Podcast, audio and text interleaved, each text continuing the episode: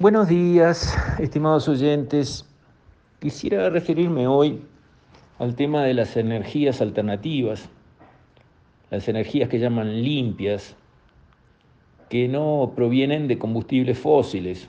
El carbón ya está quedando en el olvido, aunque todavía es un porcentaje significativo de la generación de energía en muchos países y es muy contaminante también el petróleo lo sigue en orden de eh, generación de contaminantes. El gas natural va en un tercer escalón.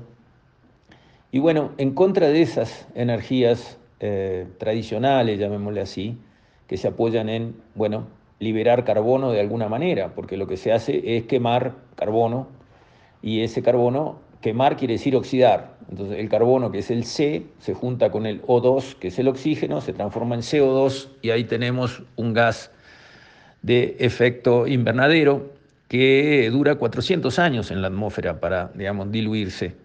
Mientras que el metano, que a nuestras pobres vacas le echan en cara como generadoras de efecto invernadero, dura 14 años en la atmósfera, nada más. Y además, como yo he dicho muchas veces, eh, no hay que mirar la emisión, hay que mirar la emisión neta, porque nuestras vacas comiendo pasto en el campo emiten metano a lo largo de su intestino, sí, que es un gas de efecto invernadero, sí, pero también fijan carbono al cumplir el ciclo vegetal, ¿verdad? Están fijando este carbono, no así las que corresponden a los feedlot, pero las que corresponden al pastoreo sí, y por los estudios que yo he conocido, eh, la proporción entre lo que se emite y lo que se fija es favorable a la fijación. O sea, nuestras vacas comiendo pasto en el campo fijan más carbono que el que emiten.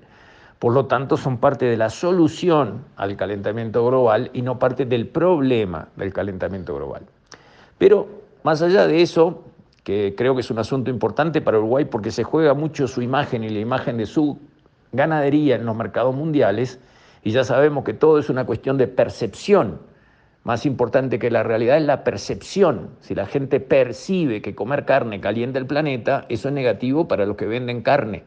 Ahora, si conseguimos pasar el mensaje que eh, la carne que nosotros vendemos ayuda al a disminuir el calentamiento global, eso va a ser un argumento de marketing y de transformar nuestro producto en un producto boutique, premium, especial, que además de ser rico, ayuda a prevenir el calentamiento global. Esa es una campaña que Uruguay tiene que lanzar por todo lo alto y no, no solo en los, en los lugares académicos, digamos, eh, no, no, no, tiene que lanzarlo a la prensa mayor, digamos, en, en las redes, en ese tipo de campañas que son significativas.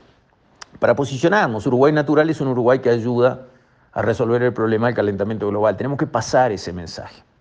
Pero hablando de las energías alternativas, las que ya están acá y las que van a venir cada vez con más intensidad a medida que las energías derivadas del uso de los combustibles fósiles van perdiendo pie en un, en un, proceso buscado y querido, pero además también por un tema de recursos que son finitos, digamos, la cantidad de petróleo que hay es una y no se produce todos los días nuevo petróleo la cantidad de carbón que hay es una, lo mismo para el gas natural, y eso se va lentamente agotando, aunque se descubren nuevos yacimientos, pero el proceso es que eso va en caída y que quedará para una generación o dos generaciones más, hasta ahí.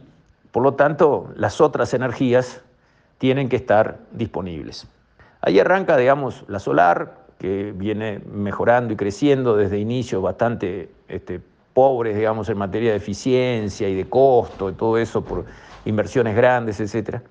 Por otro lado también lo que es la eólica, que la vemos en todas partes, se usan los mares, por ejemplo, para instalar granjas de, molinos eólicos, eso está cada vez más común, y además también las serranías y lugares donde este, hay buen viento y, no se incomoda, digamos, con esos equipos este, otras producciones.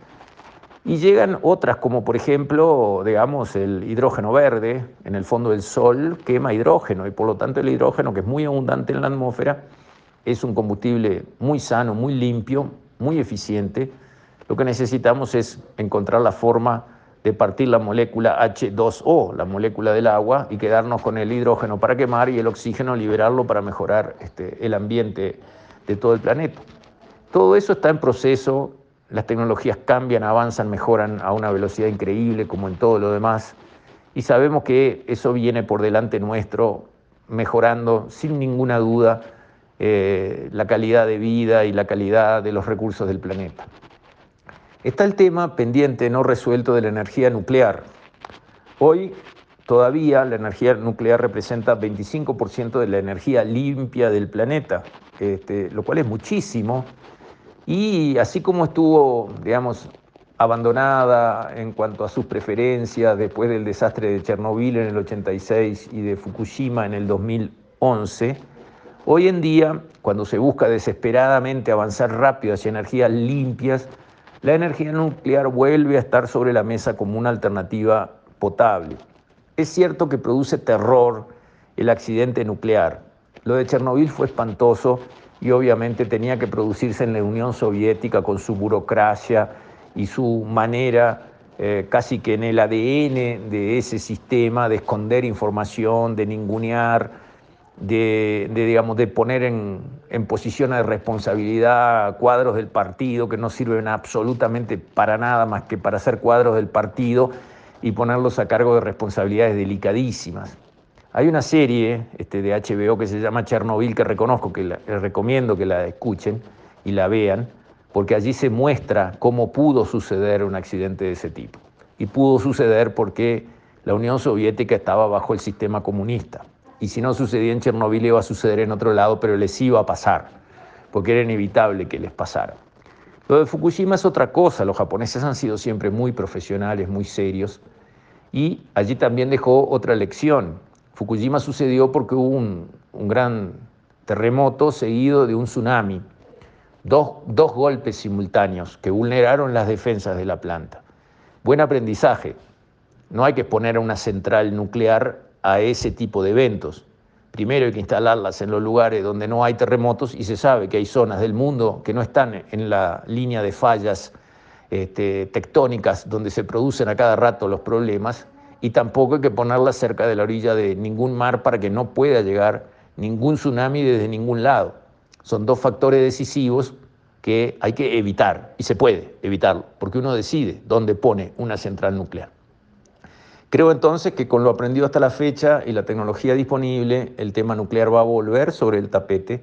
No hay que tener preconceptos, no hay que, este, digamos, hablar de una posición este, principista irreductible en función de, digamos, este, eh, conceptos abstractos. Hay que dejar la ciencia eh, poner su recomendación sobre la mesa. Uruguay está cerca de plantas nucleares, estamos a menos de 300 kilómetros, creo, de, la planta de Atocha en Argentina, o sea que tampoco hay que hablar como que nosotros estuviéramos en un paraíso donde nada que tenga que ver con el nuclear nos puede alcanzar, no es así.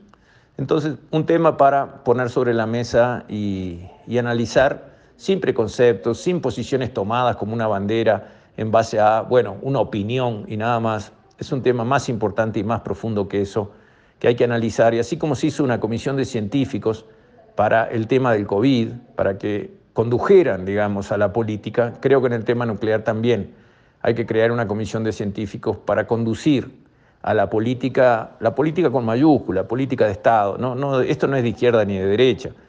La, la, cantidad de energía que el país precisa aumenta, gracias a Dios, todos los años, porque quiere decir que el país crece. Y por lo tanto llegará un momento en que precisaremos más y tendremos este, necesidad de tener diversificación. Entonces, ¿será que crece la eólica? ¿Será que crece la solar? ¿Será que conseguimos el tema del hidrógeno verde? ¿Qué será? Pero de alguna manera hay que pensar esto a 30, 40 o 50 años para adelante. Con esto, estimados oyentes, me despido. Hasta mañana, si Dios quiere.